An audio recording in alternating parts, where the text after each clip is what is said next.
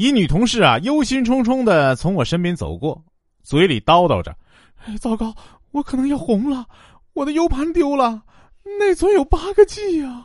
”你这么说的话，我的眼中你的信息量都有点大呀。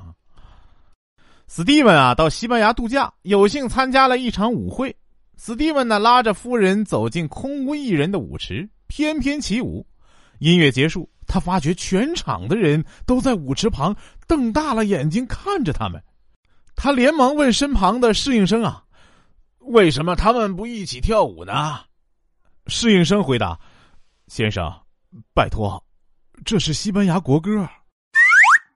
我太太尴尬了。说一个失恋的女子啊，呜咽着说：“离别时，他送我一支白玫瑰，并且悄悄的跟我说，一旦花枝萎了，他就回来。”哦，多么浪漫啊！不是那么回事儿，玫瑰是塑料的。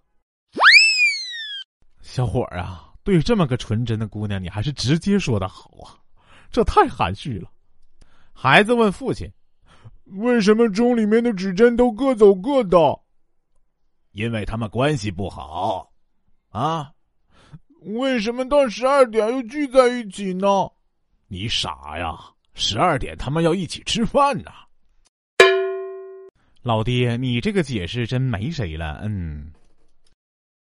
来自澳大利亚内地丛林的一名壮汉出现在天国之门外啊，圣彼得呢就问他：“你此生做过什么善事吗？”